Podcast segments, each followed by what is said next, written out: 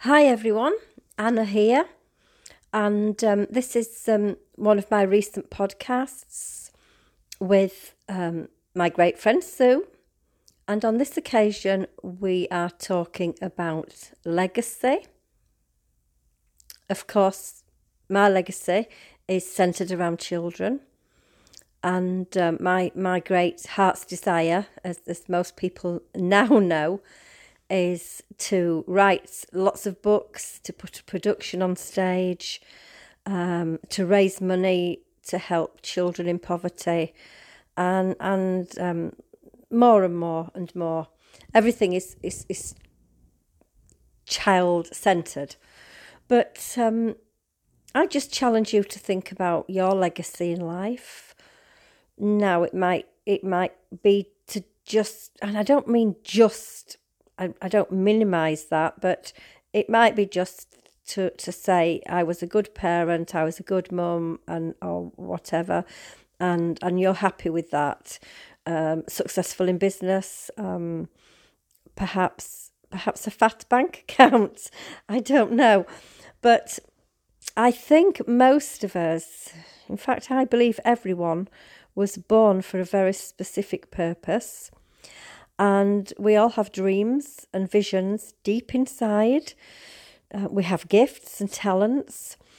Sometimes we don't even realise them. I think there's something there where we can all do something very specific to make a difference in society. And we do make excuses, don't we? I'm too old. I'm too busy. I don't have the money. I don't have the time. Maybe I'm even too young, whatever. I just feel that it's a shame that so many people don't realise their potential in life. Anyway, we were talking about legacy, and have a listen to how this conversation went, and then I'll catch up with you all later. Okay, bye. So, I'd just like to read something to you, and you may have heard it before. It's a very famous quote, and I've actually got it on the wall in my office. It really speaks to my heart. Bearing in mind, I've worked with children for over 30 years, and of course you have as well. The quote is by Forrest Whitcraft, who worked with the Scouting movement, and I think he said this in the 1950s. 100 years from now, it will not matter what my bank account was, the sort of house I lived in, or the kind of car I drove. But the world may be different because I was important in the life of a child. Isn't that lovely? That is. It's very moving, actually. It's very... and when we're working with young people, we're constantly trying to make a difference, aren't we? Yes. To their lives. Mm. Yeah. So I did a talk recently to a group of people. I usually speak in schools, as you know, but these were, well, they call themselves big boys and girls, which I thought was quite humorous. They were all certainly into their 30s and 40s. They probably said that just to make me feel comfortable. And I was talking about legacy. What will your legacy be? And I was using that as an example that, in my case, my legacy is to have some impact in whatever way I can on children's lives. And I just thought it would be interesting to talk a little bit about what I'm doing in schools now, and what you have done with your work in the secure unit over many, many years. So is that okay with you? Yes, fine. So Anna, I'm really interested to know exactly what it is you do when you go into schools doing your author visits, because I know you talk about what some of the stuff the children you meet and some of the things you do, and I've read your blog, but I'd be really interested to hear more about it. Okay, well, originally, I did start just doing author visits, which, when I say just, I don't want to undermine any authors, but authors tend to go into a school and talk about their book, how they started writing, what's behind their writing, and probably read from the book. And I started doing that a few years ago to try and promote my stories, me as a writer. And it's developed from there. And now I don't just do an author visit, which may be 1 or 2 hours. I go in for the full day. And I do creative writing with the children, with Key Stage 1 and Key Stage 2. And I've developed a creative writing workshop. Now, that is based on my own experiences, how I started writing, where my ideas came from, and how I began to develop my own creativity, which really is still very much in its infancy. But I relate it to the children and get them to look at their environment. So, for example, when I was downtown in Mexico City visiting the homeless, I kept a journal. And in the journal, I would keep a record of I always say the senses, what I felt, what I saw, what I heard, my emotions, the smells on the streets, etc. And as I'm keeping this journal and recording everything, I began to realise that a story was forming, and that's how I started writing. So I go into the schools and I get the children to think about their own creativity, and it's a change because the schools themselves have to concentrate so much, don't they, on certain criteria that has to be fulfilled. When I go in, it's more relaxed. We just have a really nice creative writing day. I'm not there to teach English and grammar. I'm there to just get them to think. To inspire them in many ways. Yeah, and to think about the stories within and I take props. I have lots of props that I take in, and they start out by being bewildered and thinking, what am I going to write about? And by the end of the day, we've always produced some wonderful creative work. I can spend up to six hours in a school with the same group of children. So I can see something begin from the seed of an idea to fruition, which is lovely. And the children see that too. They can see their kernel of a story growing into something bigger with the help of somebody like yourself, somebody who knows what writing and creativity is all about. Yes. I think to have something, a piece of work that's tangible, and they can... I make sure that they produce something with a nice front cover and they can take it home and either showcase it in school or take it home. Okay. And the teachers must enjoy the work as well, must enjoy. From a teacher's point of view, I always think it's a nice relaxing day because they get to sit back and I do all the work. But also because we talk a little bit about Chavos, which is as you know, based on a group of kids who live rough in the streets and street issues. Yeah, in Mexico City. Yeah, but that brings in the kind of issues that you're dealing with your work. For example, abandonment, poverty, neglect, abuse, drugs, all the sorts of things that you will have been dealing with in the secure unit. Yeah, and many of the children that have come into my secure unit very often are living on the streets, or they're frequent absconders who spend a lot of time on the streets and like to think that they're streetwise and clever. And the thing is how to break them of that as well, or to break that cycle of absconding. So what age groups would come into your unit? Well, we could take age 10 to 17, but the majority of young people that came into us were 13, 14 and 15-year-olds. Okay. So that was the main group that I worked with. And I worked doing individual therapy with a child. And then I would spend time during the day working through therapeutically with them so that they felt safe, they felt there was someone who trusted them. But the main aim always was to, apart from making them feel safe, obviously, was to find out what was driving them to abscond, you see. Okay. Because there's many issues, and each child is different. Each individual child will have a different story to tell. Some children were running from something, and other children were running to something. And the idea really, or the, not the trick, but the thing was to help them to identify where it was they were going and what they wanted in life.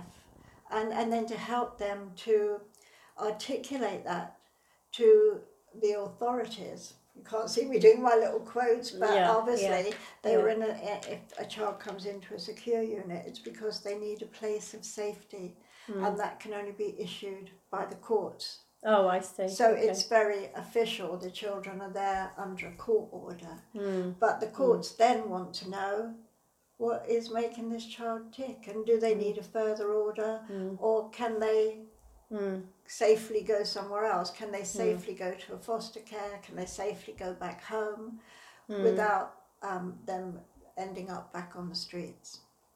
So your children have been placed with you, and our children probably with exactly the same kind of issues that the children that I've met in Mexico City. The only difference is, in Mexico City, they've run away to the streets, they're living on the streets, whereas in the UK, they would be picked up immediately and be taken somewhere and given a roof over their heads, and they would at least be safe in that sense. Well, they could be, but the chance of, so often I came across 14-year-old girls who had been picked up by unsavoury characters, were either led into a life of drugs and prostitution, or you know, they were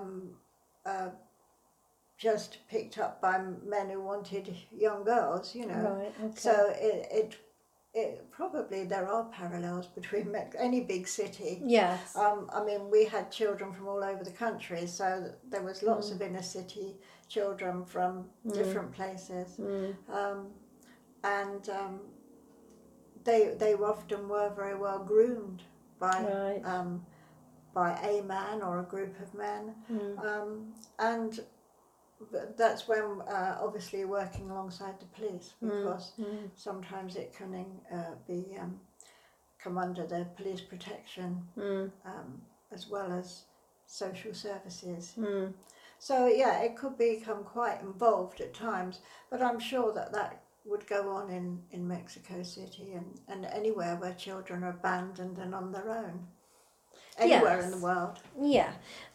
I mean, in many ways, Mexico, I went backwards and forwards for about 13 years, and there was a huge amount, and still is, a huge amount of work being done to rescue children. I'm sure it's a much bigger scale. Yes, Mexico. Of course, that's right. I mean, there was talk when I first went of about 240,000 children on the streets.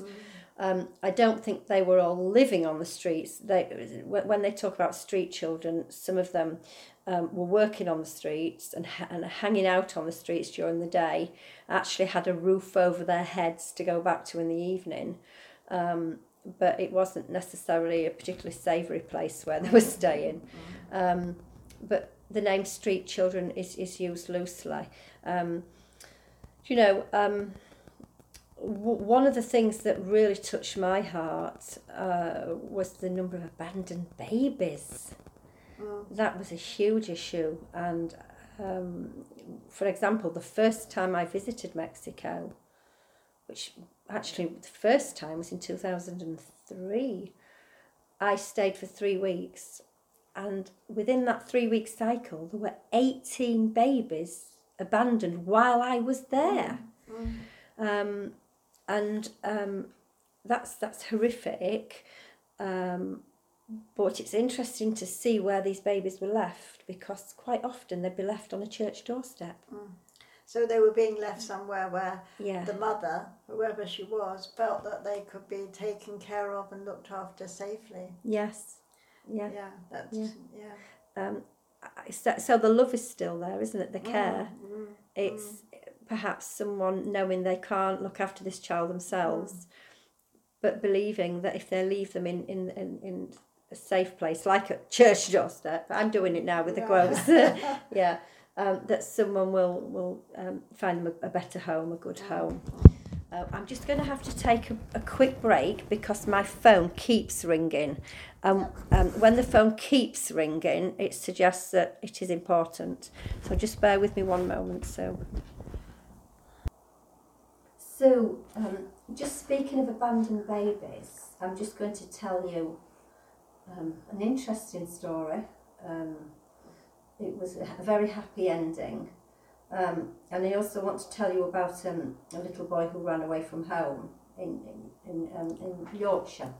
And these are stories that came to light through my school visits. Okay, there was one school that I was in a few years ago, and it was a very exclusive, independent school. I think fees to go there were... let's just say considerable. And I was as I was talking to the, I think I was with, it would have been probably year 5 and 6, so you're talking 9, 10-year-olds. And I mentioned, and I'm always very careful when I talk about issues, street issues, but I was talking about abandoned babies and children, why they run away from home, why they're on the streets. And as I was talking about abandoned babies, there was one girl, I always remember her, she put her hand up, she called me Miss Anna, very well educated, and she said, Miss Anna, I was an abandoned baby. And I said, right, okay, well, shall we talk about that later? Not wanting the other children to hear, yes. But clearly it was not an issue and other children knew about this. Because she said, it's fine. She said, I was abandoned on a church doorstep in the Philippines. Bear in mind, we're in a Yorkshire school now. Yes. Okay? So I said, oh, okay. And she said, shall I tell you? I said, if you want to, that's fine. I'm sort of looking at the teacher to see that we're okay here. Yeah. And she said, well, my mum left me on a church doorstep in the Philippines. And she said, my new dad, who's a doctor in Yorkshire, he's a consultant at the hospital. He came with my new mum to the Philippines. They wanted to adopt a baby. And they saw me, and she didn't say exactly how old she was, but we're talking less than a year old. She said they saw me and said, we'd like to take this child, this baby. And they were told, well, actually, there are two. There's another one. They're sisters, they're twins. Yeah. And she said that her new dad said, no problem, we'll take them both. And all the arrangements were made. They brought them back to Yorkshire. And here I was talking to them in an independent school. And I thought, oh, how lovely. Because that child, that mum, obviously we don't know what happened to that mum, but she left those girls, those babies, on a church doorstep, and it had a very positive, and it worked out well. Yeah. And then another situation where I always say to the children when I'm talking about street issues, if ever you have a problem, if there's anything at home, if anybody's bullying you, frightening you, making you feel bad, if you're unhappy, etc., go and tell a teacher. And don't be afraid, there's always someone at school that you can talk to. And I always remember one boy in school, these things come up regularly when I go into schools, but this particular occasion, he was about 9, and he said, well, I've run away twice. And I thought, this is a bit of bravo, a bit of, talk in front of his mates. And he said, no, I've run away twice. And the teacher said, yes, he has. I thought, all right, okay. And he clearly wanted to tell me that he'd run away twice, for whatever reasons we didn't get into at that point. But the police had to go and search for him. He stayed out overnight on more on the two occasions. They found him and brought him home. And then he said, and then he went again, but then he decided to go back because he was hungry and he knew that there might be food in the house where there wasn't on the streets. But clearly this was a 9-year-old with issues who kept running away from home. Mm, mm. And then, of course, it's on the school and social services and you know, looking at safeguarding. Well, why does this 9-year-old boy in a Yorkshire school have to keep running away and dealing with it before we have a situation where he runs away and he doesn't come back? Yeah. You know, so these issues are happening now, and I think it's worse now than it ever was. Would you agree? Well, I don't know. I don't know how far these records go back, but I would say it's always happened down history. If you go back to Dickensian times, that's why they started Dr. Barnardo's, because there were so many children on the streets. But probably if you're thinking about since the war, then I think you're probably right. Since the Second World War, there probably are lots more children on the streets in the year 2000 or, you know, 2020 than there were in 1950s, 60s, 70s. Mm. But why are they all running away from home, or why do they feel the need to run away from home? Well, like I said earlier, there's lots of different issues for different children, but I think very often it is problems in the home. Mm. And it could be any sort of problems. Mm. It doesn't always have to be foul parenting. Sometimes it can be another member of the family, the extended family that may be living in the home, or it can be anything really. So it comes back to education, doesn't it? Yeah, and to children knowing where to go for help when they need the help. Mm. Mm. And what I'm finding now is we have to start even earlier. I don't think going in and talking to key stage 2, 9 and 10-year-olds sometimes is the answer. I think we have to be talking to the key stage 1 children. Oh, as soon as they're in school, yes. And parents, I mean, a good parent will school their child, so to speak, in you know, knowing their address, knowing where they live, and knowing to, I mean, I can remember as a child being told, ask a policeman. Well, you don't see many policemen on the streets nowadays. No. And then I was told, if you see a lady in the street and you're lost or worried, ask a lady. But then that isn't always safe either. So it's quite difficult to know where children go for help. But I think the important thing is the schools these days. Yeah, I mean, there are helplines. I remember it, it's a little bit of a joke. I remember when my daughter was growing up, and if I chastised her and said, don't do that, she'd say, well, you can't make me, and she'd say, and you can't smack me. And I said, I'm not going to smack you. And she said, well, you can't anyway, because I'll ring Childline. And I never did smack my children ever. No. I used behaviour modification techniques, you know, with raw privileges and all sorts of things. But I didn't get it right. I had lots of parenting's not easy, is it? No. Not at all. And I think one of the big problems today are mental health issues, of course, aren't they? Yeah. Yeah.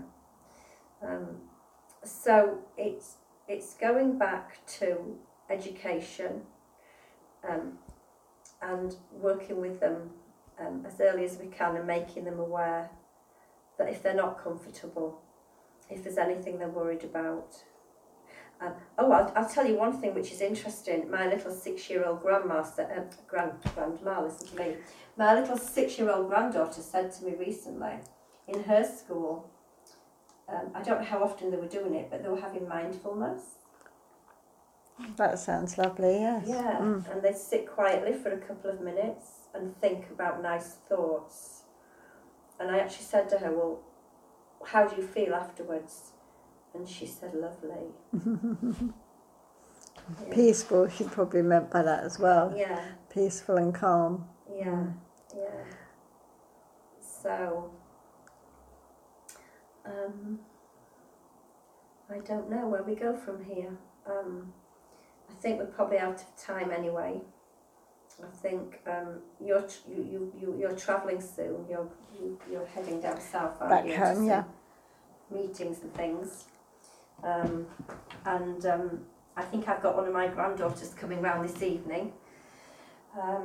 It's nice for me to be at home for a few days, and then I'll be off again. So I'm looking forward to meeting up with you again soon, whenever soon might be. Yeah, hopefully, maybe next time in Spain. Do you think so? I think it's going to be in Spain then, maybe, yeah. Maybe November time. I don't think we're going to fit anything in the next 6 weeks, are we? Because we're in different places. Okay. Unfortunately, no. Okay. Well, it's been really nice talking with you, Sue. I'm really interested in the work you did in Secure Unit. I'd love to know more about it. So maybe next time we can talk about that. Yeah, and I'm really interested in listening to the work that you're doing. And also, it's been really fun going around York and the Hepworth Gallery when we've had fun with your Riambo doll and taking her to visit these places so that children in your books can visit these places. If they aren't going themselves, they can get a good idea of what the places are like. So it's been great fun. Yes, and I think we've both learned a lot as well, haven't we, this weekend? So that's it. Back to some... I'm not saying normality because life isn't normal. We've got so much to do, and we need more time because we both want to write, don't we? Yeah.